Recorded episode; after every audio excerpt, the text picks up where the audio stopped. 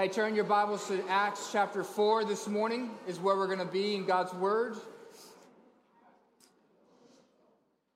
As we uh, continue, began again last week, our series working through the book of Acts, a book written by Luke, the same man who wrote the Gospel of Luke to Theophilus to share about what Jesus continues to do by the power of the Holy Spirit working through God's church, and particularly the apostles, soon after Jesus was taken up and ascended into heaven. And we come this morning to Acts chapter 4, and I'll read verses 1 through 22 of Acts chapter 4. Follow along in your own Bibles. I hope you have. If you don't have one, it'll be on the screen, but you want to put, you have a Bible, you want to be in Acts chapter 4, because we'll be in a number of places there this morning. Hear God's word. Picking up in verse 1. And as they were speaking to the people, the priests and the captain of the temple and the Sadducees came upon them, greatly annoyed because they were teaching the people and proclaiming in Jesus the resurrection from the dead. And they arrested them and put them in custody until the next day, for it was already evening. But many of those who had heard the word believed, and the number of the men came to about 5,000. On the next day, their rulers and elders and scribes gathered together in Jerusalem with Annas the high priest, and Caiaphas, and John, and Alexander, and all were of the high priestly family. And when they had set them in the midst, they inquired, By what power or by what name did you do this? Then Peter, filled with the Holy Spirit, said to them, Rulers of the people and elders, if we are being examined today concerning a good deed done to a crippled man, by what means this man has been, has been healed? Let it be known to all of you and to all the people of Israel that by the name of Jesus Christ of Nazareth, whom you crucified, whom God raised from the dead, by him this man is standing before you well. This Jesus is the stone that was rejected by you, the builders, which has become the cornerstone. And there is salvation in no one else, for there is no name under heaven given among men by which we must be saved. Pick it up in verse 13. Now, when they saw the boldness of Peter and John and perceived that they were uneducated, common men, they were astonished, and they recognized that they had been with Jesus. But seeing the man who was healed standing beside them, they had nothing to say in opposition. But when they had commanded them to leave the council, they conferred with one another, saying, What shall we do with these men? For that a notable sign has been performed through them is evident to all inhabitants of Jerusalem, and we cannot deny it. But in order that it may spread no further among the people, let us warn them to speak no more to anyone in this name. So they called them and charged them not to speak or teach at all in the name of Jesus. But Peter and John answered them, Whether it is right in the sight of God to listen to you rather than to God, you must judge. For we cannot but speak of what we have seen and heard. And when they had further threatened them, they let them go, finding no way to punish them because of the people. For all were praising God for what had happened. The man on whom this sign of healing was performed was more than 40 years old. This ends the reading of God's holy, inerrant, and infallible word. May the grass wither and the flower fade, but may the word of God stand forever. Amen. Well, as we have been working through chapters 1 through 3 of Acts, both in the fall and then beginning again last week, things have been going pretty well for the church. Um, as you would describe it early on, they, other than Jesus leaving, they got the good news that the Holy Spirit was going to come, and that's what we see in Acts chapter 2. The Holy Spirit descends upon them, and great preaching happens, a great, you could say, a revival. 3,000 men become believers in Acts chapter 2, and the church grows in great favor. The church is in unity and peace with one another as they dedicated themselves to the apostles' teaching and to praying and to breaking bread daily in each other's homes. Things are going really great for the church until now. And what we'll find over the course of the next couple months, we're going to be spending our, our, time here, probably pretty much from now, for most of the spring, will be spent in Acts chapters 4 through 8. And what you will find if you, and I will take it actually, instead of going necessarily in order uh, of the text, I'm going to take it a little bit in, in the sections of some of the themes that are going on in Acts chapter 4 through 8. Because one particular, two particular things come up in these chapters. As the church is growing, it grows, but does so in the face of two things. One, external pressures, in particular, persecution. And we're actually going to spend the next three weeks looking at how the church endured and dealt with and continued to grow, and how the gospel advanced in the face of external persecution coming down upon the church. And then we're going to look at some of the internal struggles of the church.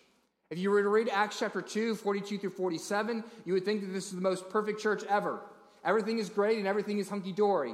But not only is there a time in which the external pressures come on the church, but we also find that the indwelling sin, the fact that now the church is a bunch of sinners who come together to serve Jesus, that there begins to be some problems. And there's two, we'll spend two weeks particularly looking at the problems that endure, that the church endures internally within it.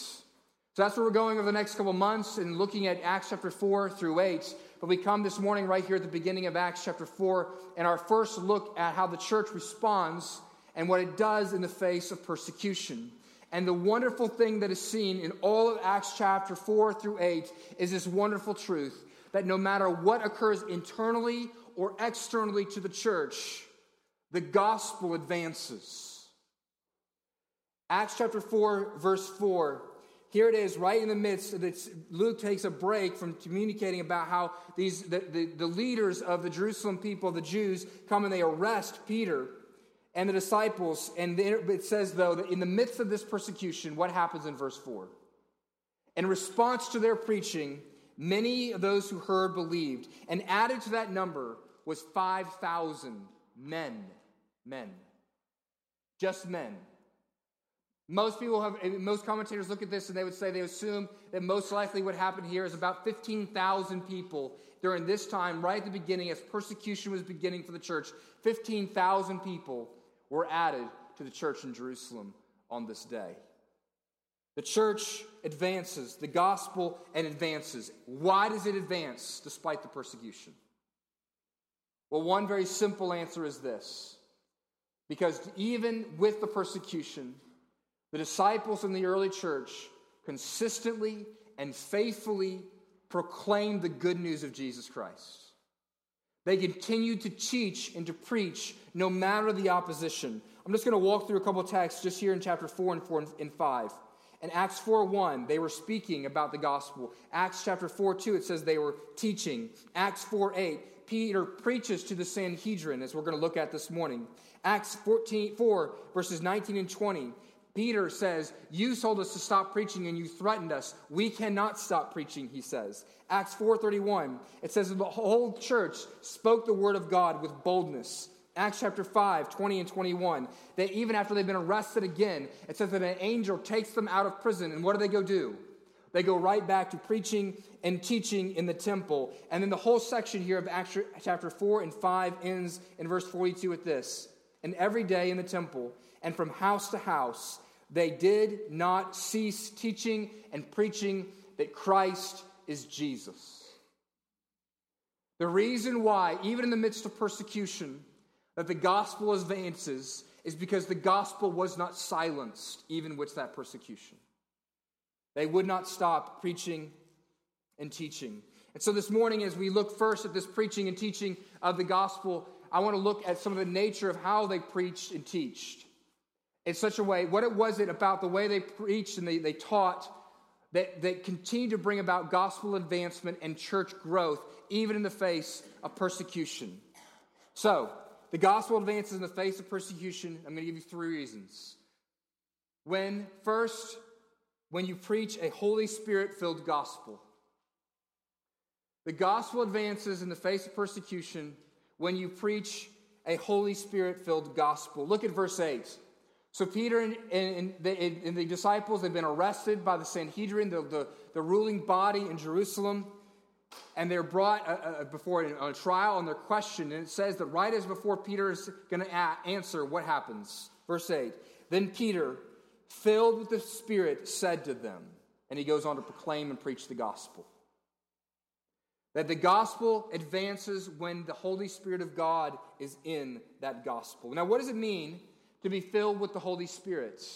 Now, this is the one of the million dollar questions of the book of Acts and one of the great debates. It's one of the differences between being baptized in the Holy Spirit and being filled with the Holy Spirit. And are we always filled with the Holy Spirit? And are we do we get many baptisms? I don't want to get into too much of the debates amongst as the intramural debates amongst Christians on that this morning. But I, here is just generally what I would say is this: baptism of the Holy Spirit. If you love Jesus and you are saved and you're regenerate, you are you are baptized by the Holy Spirit. That is a permanent that is a, a permanent presence in your life, a permanent identity. But for every Christian, there are times and there are seasons where you are filled with the Spirit, and you should always be longing to be filled with the Spirit more and more. When the book of Acts says that the disciples or others were filled with the Spirit, if you look carefully, it doesn't mean that just before they were filled with the Spirit, they were non believers. It doesn't mean that just before Peter was filled with the Holy Spirit, that he was, a, he was not a Christian.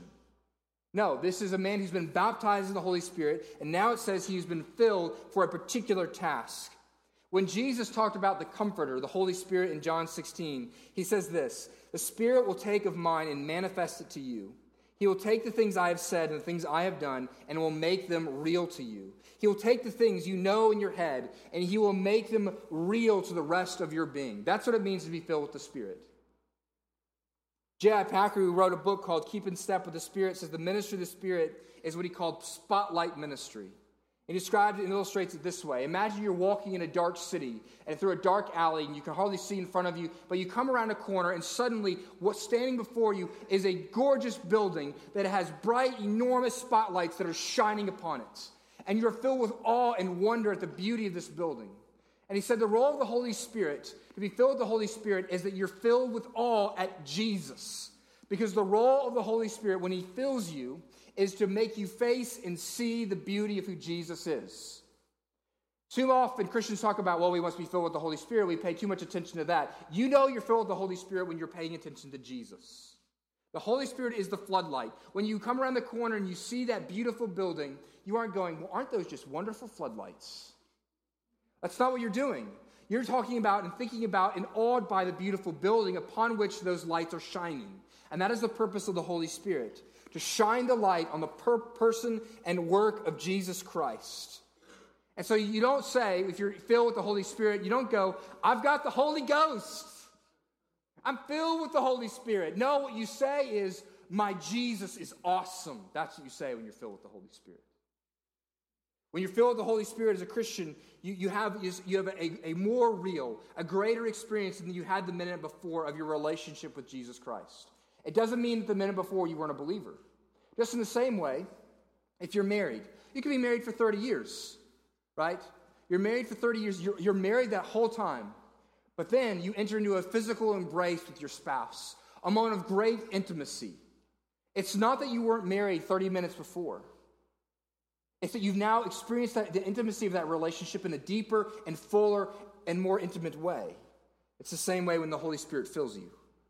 He draws you into a deeper, more intimate, more awesome experience of God's love for you. It's a heightening experience. And so, Holy Spirit filled gospel means this it means it is proclaimed by someone who has experienced the realness and the awe of who Jesus is. That's what it means. That means if you're going to preach a gospel that advances in the world, even in the face of persecution, we have to be a people who know Jesus like that who are in awe inspired, who are amazed by who Jesus is and what he has done for us. And this is the reality for the disciples and the reality we see in Acts. Acts in verses 13 and 14, after Peter has proclaimed the gospel in the face of the leadership of the Sanhedrin, they say this Now, when they saw the boldness of Peter and John and perceived that they were uneducated, common men, they were astonished. And what does it say? And they recognized that they had been with Jesus. Does your gospel, when you proclaim the gospel, do people smell Jesus? Because if they don't, it is not a Holy Spirit filled gospel. In Acts 6, verse 5, verse 15, we see Stephen, who's essentially, Stephen is going to be the, the case study of all that is good about the church in Acts 4 through 8 of all the things that they do right in the face of persecution is going to be Stephen. And Stephen, it says this even as they were, as he preaches the gospel in the face of great persecution and they're threatening to kill him, and indeed they do kill him, what do they say about how he looked? They said that the expression of, of Stephen as he preached was he had the face of an angel. He had one who had been in the presence of God. People sense Jesus and your love for him and your awe of him when you preach the gospel. But it doesn't just mean that as well. It goes on into this, overflowing when you've been filled with the Holy Spirit. when you've been filled with the Holy Spirit, when you ever, we see that this happens in Acts and in the New Testament. That when you're filled with the Holy Spirit, it is not just for you to have a personal experience of Jesus, but you're filled to overflowing. It always occurs right before we proclaim the gospel. Whenever it says of the Holy Spirit, like Peter in this, in this case in verse 8, he's filled with the Holy Spirit, and then what happens? He proclaims the gospel. He, we see this in numerous places. We see this in Acts chapter 2 in particular, when Pentecost falls and they're filled with the Holy Spirit, they proclaim the gospel. When people are filled with the Holy Spirit, it is not for just an individual experience of Jesus, it is for the purpose and work of proclaiming the good news of Jesus Christ to the world with great power. And so that's the other thing of what it means to preach a Holy Spirit filled gospel is this is a Holy Spirit filled gospel means it is a gospel that points to Jesus. That you are so awe inspired, so filled with his beauty and all that he is, that you cannot but help turn around and tell the people around you about how great Jesus is. That's a Holy Spirit filled gospel. That's how Peter responds to the questions with the bold proclamation. When people, God's people, have been filled by the Spirit, they preach to power, even in the face of persecution. And you know, historically, you know what happens when this, when this happens in the life of the church? Two things happen. First is this when Christians are filled with the Holy Spirit and they proclaim the gospel to power, as Peter did, two things happen. First, Christians die. And second, the church grows. Christians die and the church grows. The world thinks that it can stop spiritual movements by threats and by physical force, by imprisonment and death, but it cannot. The rulers of Acts chapter 4 is the first, and for the first, it's the first time, and it'll be for the, it's gone on every day and for thousands upon thousands of years now that the physical government rulers of this world have sought to stamp out the gospel through physical means, and it has never worked. It has never worked. Justin Martyr said this during the great, one of the great um, persecutions of the early church. He said, The blood of martyrs is the seed of the church. That wherever the church is persecuted, it grows. It grows. You know, Martin Luther, he experienced the same thing in the midst of the Reformation when he began to, to, preach and teach about the radical grace of the gospel, that salvation is by faith alone in Christ alone, the righteousness that counts in heaven is not our good works or our religious righteousness, but Christ's righteousness alone that saves us. When Luther preached that biblical truth in the early 1500s, he endured great persecution, and he got in trouble with the religious hierarchy of the Roman Catholic Church. And they threatened him from far away Rome. And Pope Leo X sent him a message saying, Listen, if you don't stop this, all of your supporters are going to desert you because we're going to become and we're going to put you to death and we're going to, we're going to jail you. The envoy said to him, When they all desert, desert you, when all your supporters and all your friends leave you, where will you be then? And here's what Luther's response was He says, Then as now, I'll be in the hands of God. I'll be in the hands of God. Beloved, when God's abounding grace when His Holy Spirit comes to His people in power, only then are we able to proclaim the gospel with boldness, even in the face of fear and persecution. You want to preach the gospel when people are going to hate you? You got to be filled with the Holy Spirit. And if you want to be filled with the Holy Spirit, you got to come to see Jesus in all of his beauty. So that's the first thing. The gospel advances in the face of persecution. The church grows in the face of persecution when you preach a Holy Spirit filled gospel. The second, you also, the gospel grows and advances when you preach an exclusive gospel. An exclusive gospel. The question comes, Peter, on what authority are you preaching and teaching? It's interesting. they don't question why, how he healed the man or why they healed the man. Because it's pretty hard to question whether they healed that guy when the cripple is standing there, as we see in chapters 4 and chapters 5. Peter, but Peter says, Listen, my answer to your question of what name or by what power did we heal this man? And he says the same thing he said in chapter 3. We healed this man in the name of Jesus Christ. Now, listen, when you're on trial, this is true almost for almost every kind of trial situation you're in. When I went before our denominational, the theological board to kind of be examined for whether I had the, the theological chops to be a pastor, one of the rules is say as little as possible. Because if you start saying things that they don't like, they're like sharks and blood is in the water and they're going to come after you.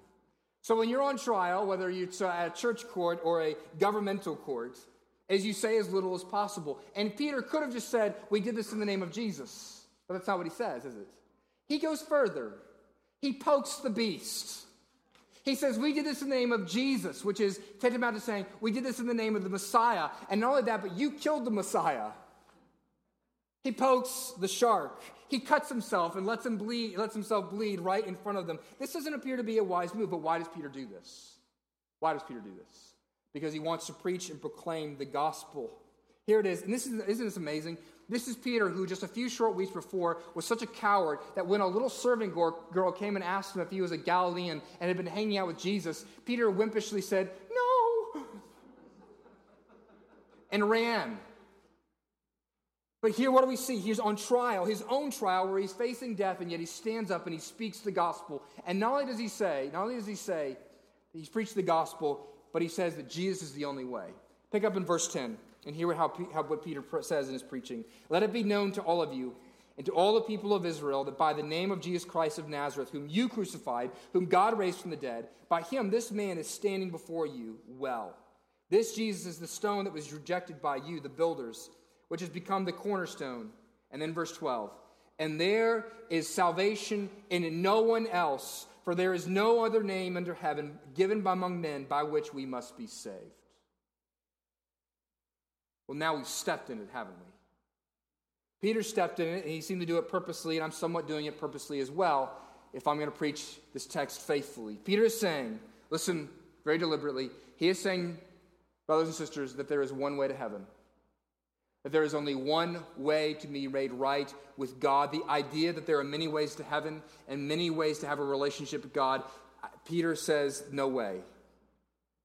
You see, what he is proclaiming here is the exclusivity of the claims of Christianity. It is exclusive. The nature of the gospel that we preach is exclusive.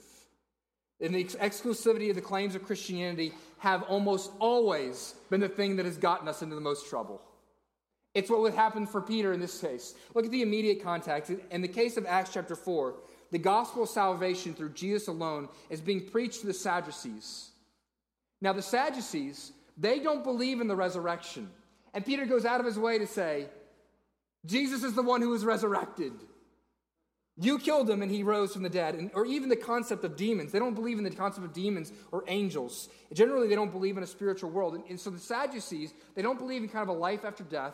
And therefore, their theology determines that their worldview is one of deep pragmatism, such that they serve the table of political and social power and stability.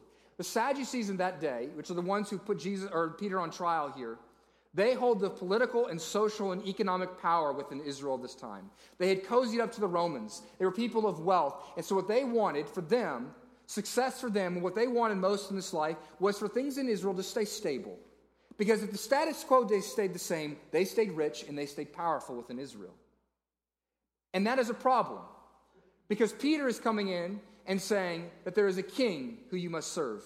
And he's raising, and thousands upon thousands upon thousands of people are being raised up, and they're shouting and they're singing and they're praying and they're following this Jesus fellow. And they don't like this. This messes with the status quo. And not only that, but they are the Sadducees are the aristocracy that are trying to defend Roman rule in the, in the area. They're okay with Roman rule. They're cool with it. And they don't want anything that's going to upset the Romans. Now the Romans were a, it was Roman world was a very pluralistic world which was this the Romans, what they would generally do is they would go in and they would conquer an area. And what they would do is, as a part of embracing those, those peoples and bringing them into the Roman Empire, is they would embrace their gods. And they would say, We'll serve your gods, and we'll bring them within the pantheon of our gods, and we'll serve your gods. And, and this, especially when we're visiting you, we'll hang out with your gods, and we'll worship in the way you want us to worship. But here's the one rule the God above all other gods that you have to worship, we're cool with you worshiping your, your, your peoples, your gods. But you have to say, Caesar is Lord. You have to say, Caesar is Lord. So this is the agreement. And this is how it goes well, and how the peace of Rome is able to, to, to pervade much of the known world at that time. Everybody, hey, we just, we're all going to believe whatever we're going to believe, as long as we also bow to Caesar. That's what they're saying. And, but what, are the, what is Peter coming in saying? Peter is saying is there's one Lord, and there's one Savior, and there's one way to be right with God. And guess what? It is not Caesar. And this, this stance by the church for the first 300 years of its existence in the early church, post after Jesus' resurrection and ascension into heaven, is what gets us in trouble time and time and time again. It gets us in trouble with the Jews, the Israel's, the, Israel, the Israelite leaders at this time. It gets Christians in trouble throughout the known Roman world because they will not bow the knee to Caesar. They will not embrace the pluralism of the day. Now, what kind of issues do we have today? Well, we have a similar issue. See, what is ultimate today? Then it was Caesar for the Roman peoples. For the, Jerusalem, for the Sadducees, it was the status quo. What's ultimate today?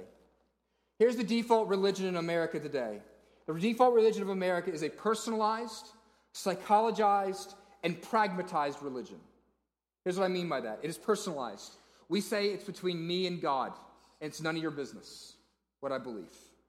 Don't try to convince, convince me of some other belief. Don't, you know, uh, to, to evangelize. And, you know, in most, most, many countries in the world where it's sort quote unquote illegal to evangelize, this is the issue. You can be a Christian, but you just can't evangelize. That's not cool. So it's personalized, it's psychologized, which means this that our views of God or our views of what is, what is right and wrong and what is truth is simply based on what benefits me. What helps me feel better about my life? What gives me peace? What gives me comfort? It's psychologized. What gives me an internal sense of things are okay? What gives me a better life? And third is pragmatized. It's whatever works for me. Do you need helping a moral person? Just find some ism, some worldview, some religion that helps you be a more moral person. Whatever it is that gets your life back on track, that helps you cope with life's difficulties. You see, what is ultimate today because of this worldview and this, this essentially this functional religion with America is what is ultimate is the individual, what works for me individually. And the worldview that we have taken up that seems to best serve the individual best is pluralism. In order to serve what helps me best and yet live in a society, we must embrace pluralism, which essentially just says, you believe what you believe, and I'll believe what I believe, and we'll all just kind of leave each other alone. And that's how it's going to work. But Christians, and so Christians are increasingly told that we need to get with the times, that it's pluralistic now, that we shouldn't be making universal truth claims, that we shouldn't say that Jesus is the only way, that we should say that Jesus is, is, is he's one of the options. Jesus is he's a good idea, along with a lot of other good ideas out there. And people greatly object to the exclusivity and to the universal truth claims that we proclaim in the gospel. For example, people say that the differences between Islam and Judaism and Hinduism and Buddhism and Christianity, they say, okay, there's differences, but they're only superficial. And they really all believe in the same God. Tim Keller addresses this in his very well known and New York Times best-selling book, The Reason for God, in the very first chapter of the book. And he, he starts it out this way by quoting from a young woman, 24 year old young woman named Blair, who lives in Manhattan. She said this How could there just be one true faith? It is arrogant to say your religion is superior and try to convert everyone else to it. Surely all religions are equal, equally good and valid for meeting the needs of their particular followers. Did you hear that? Did you hear the pragmatism? You hear this? It's personalized. So we all just, you know, it's equal. They're all the same. But let me just say this it, this can't be the case. We cannot say that all religions are the same, that they all serve the same God. First, because the different religions claim mutually exclusive truths about God. In other words, what one religion says is mutually exclusive from what another religion says. Tim Keller, again, gives the account in, this, in the same book, gives the account of being on a panel, a religious panel in New York City with a uh, imam, uh, a Muslim imam, and a Jewish rabbi, and he was the Protestant Christian on the panel. And they, the, the crowd was stunned by the fact that these three leaders, the place of agreement they all had was that they had differences. He went on, he said this If Christians are right about Jesus being God, they agreed that then Muslims and Jews fail in a serious way to love God as God really is. But if Muslims and Jews are right that Jesus is not God, but rather merely a teacher or a prophet, then Christians fail in a serious way to love God as God really is.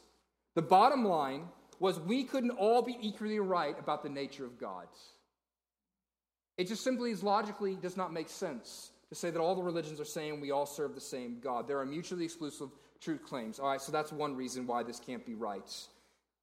But also, it's this the second is the insistence, the insistence in the doctrine that, that doctrine doesn't matter, it is itself a doctrine and reveals a presuppositional view of God Himself. Did you get that? This is, this, this is a claim that doctrine doesn't matter, that these various exclusive claims, because the answer to, okay, these different religions are, are okay, they, they have some differences, but the answer to that is it doesn't matter what differences are. But don't you understand that that statement is a doctrinal statement? And it's a statement that is, presupposes something about God. And here's what it presupposes it might be true that all religions are equally valid. First, if there's no God, and thus everybody's version of God is merely just a projection of what they want God to be.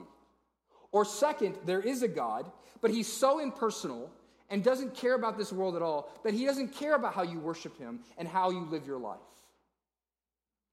That's the only re- ways, it's only on those two qualifications can all religions be equally valid. But don't you see that to say that all truth claims about God are simply up to your personal choice is built upon a presupposition and a premise that was something you already believe about God.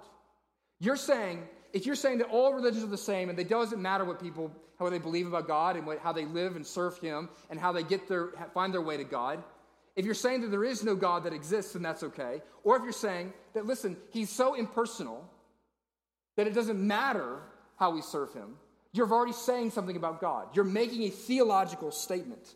And so what people say as Christians, you can't make exclusive claims about, about God. And they say, Christians, stop that. Well, don't you understand, don't you see that by simply by saying that, that those people are making exclusive claims doctrinally about God as well. Let me say it this way. If you come to a Christian and you say you shouldn't believe you have that you have the one true religion, you should believe all religions are ways to God, all religions are equally valid, and all religions can be helpful. What you're actually saying is, I have a particular view of God, and you must adopt it, Christians. You must adopt my view and abandon your view. Did you follow all that? In other words, there is a claim to exclusivity here. Christians, you cannot claim to believe in the God that you claim to believe in and hold to the same things that I believe in. There's exclusivity going on. All right, so that's your apologetic moment for today. If you want to read more and far more coherently, go pick up Reason for God by Tim Keller. But then let me just say this. Since we like pragmatism in America, the proof is in the pudding. The proof is in the pudding. What churches are growing in the world and what churches are not? It was believed at one point during the 20th century that because of intellectual and technological development, that religion would go away, that Christianity would fade back, but that is not, what's, not what has happened at all. Instead, Christianity has exploded. Even the midst, you know, the 20th century, there were more people slaughtered for their belief in Jesus than all the rest of the centuries combined. And yet, despite that, in the 20th century, Christianity exploded in the world stage. Now, you might say it receded in America. Yeah, because we got too wealthy and we got too consumeristic and the church lost its saltiness. But in the rest of the world where people are being persecuted and they're impoverished, guess what? The church is growing like a weed and the gospel is going forth in great ways. Did you know, we're Presbyterians. Did you know, our, our Presbyterian history is Scotland. That's where we, where, you know, the heartbed of Presbyterian history is from. Did you know that there are more Presbyterians in Ghana than there are Presbyterians in Scotland and America combined? There are six times as many Anglicans in Nigeria than in all the United States of America. Korea has gone from 1% Christian to 40% Christian in the last 100 years. You know, there's a church in Korea that has 700,000 members. Largest church in the world, the Korean church. The church is growing. Here's the thing, though. In America, in particular, we also see that the growth is different than you might think. In the last hundred years, it is the mainline churches that have ceded the truth claims of Christianity that have shrunk, while it is the evangelical, fundamentalist, Bible believing, and gospel preaching Christianity that has grown. In January of this year, there was a Washington Post article by a guy named David Haskell who was writing about five years of research that he had done on churches and church growth, in particular in connection to their, how it, it played out with their theological views. And here's what they found. He said this 20 years ago, he refers to a book that was written by a guy named John Shelby Spong, who was a U.S. bishop in the Episcopalian Church. And his book was entitled Why Christianity Must Change or Die. And he was presented amongst the mainline churches that is, the historical churches in America, as an antidote to the crisis of the decline in mainline churches. So 20 years ago, people churches were going, hey, we're, we're, our numbers are shrinking. What do we do? And the solution was this. That Spong, who was a theological liberal, said congregations would grow if they abandoned the literal interpretation of the Bible and transformed with the changing times. In other words, that if gay marriage is cool, we accept gay marriage. That we don't push against the mores, the cultural values of the day. That if people don't want to believe in miracles, we don't believe in miracles. That we get rid of those things that are difficult. Spong's general thesis is popular with many mainline Protestants, including those in the United Methodist, Evangelical Lutheran, Presbyterian Church of the United States of America, and Episcopal churches. This book has been the required reading in liberal seminaries and theological institutions. But the article goes on and says this But the liberal turn in mainline churches doesn't appear to have solved their problem of decline. In our five year study, our research shows definitively that the conservative Protestant theology, with its more literal view of the Bible, is not just a is not just that the churches who are connected to that grow, but it is the significant predictor of church growth, while liberal theology leads to decline. In other words, the churches in America, you hear about the church dying in America. You know the churches that are dying in America? The churches that have stopped believing in Jesus, that have stopped believing in the Bible. Meanwhile, the churches that are growing in America are the churches that say Jesus is the only way and we believe the Bible. Those churches are growing. Because God's word cannot be stopped. The conservative, Bible believing, fundamentalist Christianity is not shrinking, but it's increasing. And in true, it's only here, it's only a fraction of the growth here in America it's growing explosively around the world. So, so we want to preach a Holy Spirit filled gospel, but we also see that we must preach an exclusive gospel. If we're going to remain salty, if we're going to remain different, we must preach an exclusive gospel. Let me, let me just give this as a warning. Listen, I heard this week, some of you have read Shauna Niequist's book. She's a, a fairly well known um, author. Uh, she's read decent books. She's written decent books. Her husband's about to come out with a book that talks about moving from fundamentalism to spiritual faith. Don't read it. And I don't understand why the church keeps going. Jen Hatmaker, don't read her either. Don't you know, these people are not helping the conversation because they are actually, it's, you know, you know what stupid is? Is to do the same thing over and over again and thinking you're going to get a different outcome. What Jenna Hatmaker is, is doing and what Shauna Niequist is doing, what Aaron Niequist is doing, and what Brian McLaren of the Emergent Church, and what so many other people in the, of the church who are leaving the evangelical church and saying, listen, we have to embrace, we have to embrace all these theologies that are, that are contrary to the Bible, is they're simply taking the approach of the liberal mainline churches that they've been taking for 100 years, and it has always failed. It has always failed. So, what do we do? How do we remain attractive, though? You see, it's interesting. The early church found this amazing balance, this amazing place where they were both hated and yet attractive. Now, how in the world do you manage that? They were both hated and they were attracted. They were both purpose, persecuted and greatly popular. It's clear the persecution. Do you see the popularity? It says in Acts 2:47 they grew in favor amongst the people. At the end of chapter 4 it says a large a large crowd gathers and the Sanhedrin releases the disciples why? Because the crowd is insisting on them releasing them. The crowd Sanhedrin is going we can't we can't punish these people because the crowd will kill us if we do this. And we even see it today here as well. Acts 4 4. The church is growing enormously, even in the face of persecution. The early church is both attractive and they are hated. Now, this is important to recognize because it would be easy, and this is the, what people are saying, and what has always been the, the statement of the seeker friendly church in the, in the mainline churches has been this we ought to be an attractive church, and therefore we shouldn't say anything that is not politically correct. And there are a number of teachings and doctrines that we should therefore avoid, and we most certainly should not tell anyone that they are a sinner, and absolutely we must not do church discipline. We're going to find that the church is going to grow even in the face of church discipline in a couple weeks. But we shouldn't do these things. We have churches that are attractive, but they're not persecuted. That's what the, that's what the Church of America is. We have so culturally given in that we have, we have no attractiveness. We're, we're attractive. We, we smell nice, but we aren't kind. We smell nice, but we don't smell like Jesus. On the other hand, we have churches that are not attractive, they're just hated. You're familiar with these churches. Perhaps this is the church that you grew up in. They're hated and they love it. But they're hated because they're arrogant, rude, self righteous jerks, narrow in all the wrong places. They're unwelcoming and they're unwarm. Many of you have been to these churches. This is what fundamentalist Christianity has come to be known by culturally. It is easy to be hated. You know, it's really easy to be hated. It's easy to be, it's easy to be attractive in the way most of the churches in America do it. You just kind of follow the best practices. You can fi- find the magazines and you can do that. That's easy. It's interesting. I've had, there's been a number of um, Facebook articles I've seen, even people in our church post, in which they talk about how millennials have abandoned the church, but the churches that they're coming back to, what are those churches?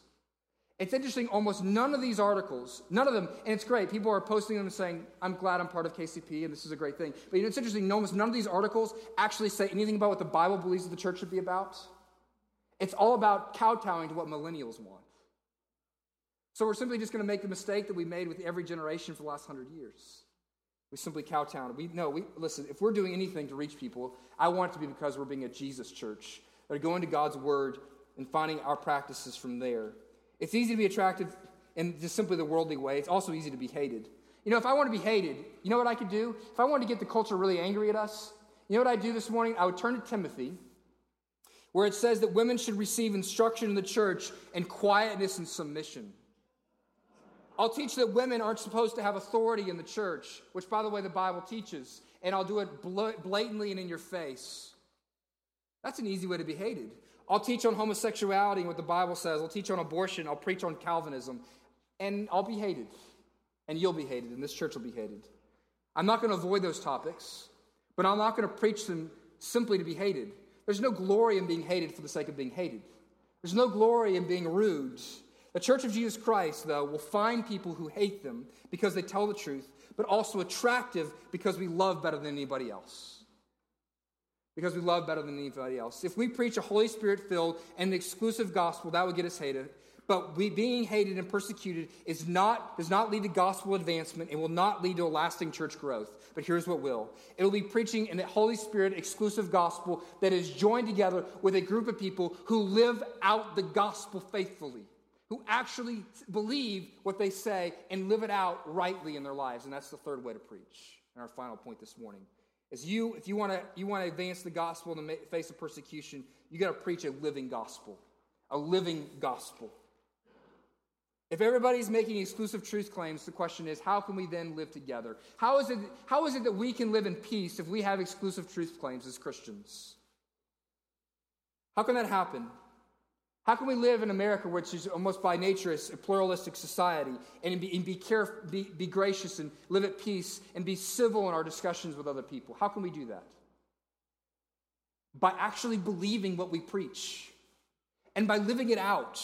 You have to have truth claims that, if rightly applied, lead you to actually being civil and lead you to actually seeking peace and lead you to actually caring for the brokenhearted and lead you to actually seeking justice, not just for people who are Christians, but for people of all religions.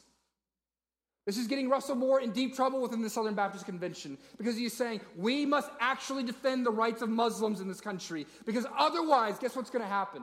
They're going to go after them, and just like they did in Nazi, Nazi Germany, they're eventually going to come after us to seek justice for all peoples. The solution to the problem, the solution to the problem, it's interesting, is we, want to, we, we should preach an exclusive gospel, but then we must live it out faithfully. Do you see what happens?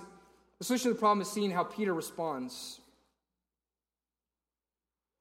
Peter said, Listen, he was filled with the Holy Spirit. He said, Rulers of the people and elders, if we are being examined today concerning a good deed done to a crippled man.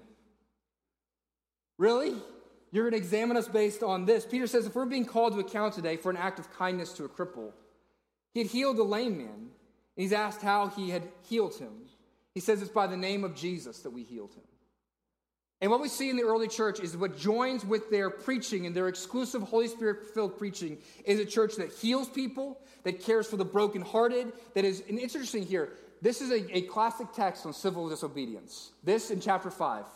When Peter says we must preach the gospel, we must obey God rather than man. But you may notice here that Peter continues to be respectful of the authority, even while he defies it.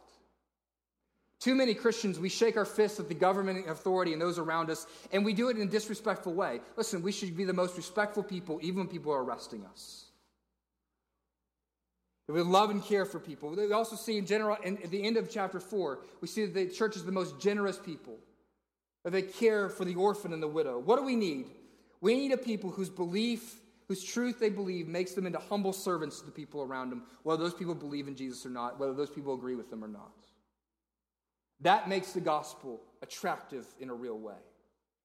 The liberal mainline churches have sought to grow the church through accommodation to the cultural pressures, to get rid of truth claims. But the answer here's the answer the answer is not to become less Christian, it's to become more Christian. It's to actually let the claims, to actually live out the claims of the gospel. You know, the gospel is so egalitarian. It's, you know, one of the reasons why the Sadducees and the teachers of the law are so angry here is because they realize that the disciples are uneducated people, and yet they're preaching with what? Authority. They're going, you haven't, you haven't gotten the credentials to preach like this. You can't speak in the temple and speak with authority. You haven't gone to the right schools. But you know what? In the gospel, you know what? Because the gospel says that every single one of us is a sinner, and deeply need, deeply deserve God's wrath. And second, that the only way we're saved is through the grace of the Lord Jesus Christ, which, by the way, these are the most two most offensive things about Christianity. But if we believe those things, guess what? We will not hold, we will not hold our place in a place of superiority at all. Because we know that we're, we're, we're sinners just like everybody else, and that we're saved by the grace of God alone, just like everybody else. This is how the early church lives, and this is how we ought to live. And so, brothers and sisters, if we want to be a church even in the face of persecution, even in the face of continued cultural pressure to give up what we believe, you got to preach a Holy Spirit filled gospel that is bold. You got to preach an exclusive gospel that keeps Jesus at the center and Him as the only way. And we got to preach a living gospel that ex- displays the truths of the gospel in our lives. Let me close with this from a Gospel Coalition article that that was uh, written in January this year, which talked about the church's growth in Iran. He says it's one of the, it starts this way it says, one of the greatest stories in the world today, and it's a simple story that can be summarized in two sentences. Persecution threatened to wipe out Iran's tiny church. Instead, the church in Iran has become the fastest growing church in the world. And it's not only growing there, but it's influencing other regions of the Muslim world. The Iranian Revolution in 1975 or 79 established a hardline Islamic regime, and over the next two decades, Christians faced increasing opposition and persecution. All missionaries were kicked out, evangelism was outlawed, Bibles in Persian, Persian were banned and soon became scarce, and several pastors were killed. The church came under tremendous pressure. Many feared that the Iranian church would soon die away, but the exact opposite has happened. In fact, last year, the mission research organization Operation World named Iran as the fastest growing evangelical church in the world. And according to the same organization, the second fastest growing church in the world is in Afghanistan. And Afghans are being reached in part by Iranians since their languages are so similar. How did this happen? The article gives two factors. Two factors have contributed to this openness to the gospel. First is this is the violence in the name of Islam has caused widespread disillusionment with the regime in Iran and led many Iranians to question their beliefs. But second, many Iranian Christians have continued to boldly and faithfully tell others about Christ in the face of persecution. The testimonies of Iranian men and women who've come to Christ are powerful, and I'm going to give you three here this morning. First is Kamran. He was a violent man who used to sell drugs and weapons. And one day, a friend gave him a New Testament. After reading the, the New Testament for five consecutive days, Kamran gave his life to Jesus. When his family and friends saw his transformed life over the ensuing months, many of them also came to faith. A church now meets in Kamran's house. There's Reza, who is a mullah, a Muslim scholar who hoped to become an ayatollah, which is a Shiite leader. One day, while studying at an Islamic seminary in Iran, he found a New Testament that had been boldly left in a library. Out of curiosity, he picked it up and was deeply shaken. And over time of reading that New Testament, he fell in love with Jesus. Today, Reza is a trained church planner serving in the Iranian region.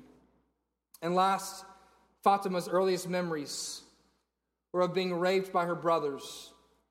At age 11, she was sold in marriage to a young drug addict who abused her and then divorced her when she was 17. Upon returning home, she was raped again until she decided to leave home. On the streets, though, in the most impoverished places of Iran, she heard the call of the gospel preached and she trusted Jesus. In time, she married a Christian man As they were receiving training in evangelism and church planting, Fatima felt called to go back home and witness to her family. Her entire family repented and gave their lives to the Lord. The first church Fatima and her husband planted was in her childhood home. And the article ends this way We're living in a time when many Christians are suffering for their faith, particularly in Islamic contexts. People, often react by preaching fear and hatred of the Muslim world.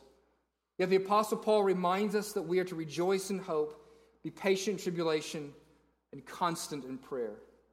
And this is our call. And the story God is writing for Iran reminds us that we have every reason to rejoice and remain confident in our sovereign Lord and the power of his gospel. Let's pray. Oh, gracious Heavenly Father, we, um,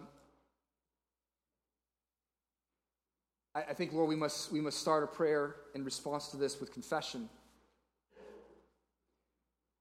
We must confess that as a church, even a church that at least that we hold as a badge of honor that we try to preach the gospel faithfully and go verse by verse and exposition and do good exegesis of God's word and we hold to the fundamentals of the faith. But Lord, our functional theology comes out, and we must confess that we look far more like Peter before the cross than Peter after the cross. That we are a whimpering, sniveling, cowardly, insecure church. And sometimes that whimpering comes out as just simply avoidance of the issues. Sometimes, Lord, it comes out by being like an insecure dog trapped in a corner, and we just lash out at everybody who disagrees with us. Gracious Heavenly Father, I pray that you would be so gracious to drive the gospel home. That, Lord, we would actually believe what we preach, and that by believing what we preach, we would live it out with great faithfulness, so that even those who persecute us, even those who hate us, even those who despise us, would feel the love of Jesus Christ emanating from us. So, Lord, may we not shirk the call to be exclusive and to be bold with the gospel. And, Lord, may we not shirk the call to live out the gospel faithfully, to lay down our lives as Jesus laid his, down his life for his enemies and then forgave them on the cross in which they slaughtered him. Lord, we look to Jesus as our example and as our Savior. In his name we pray. Amen.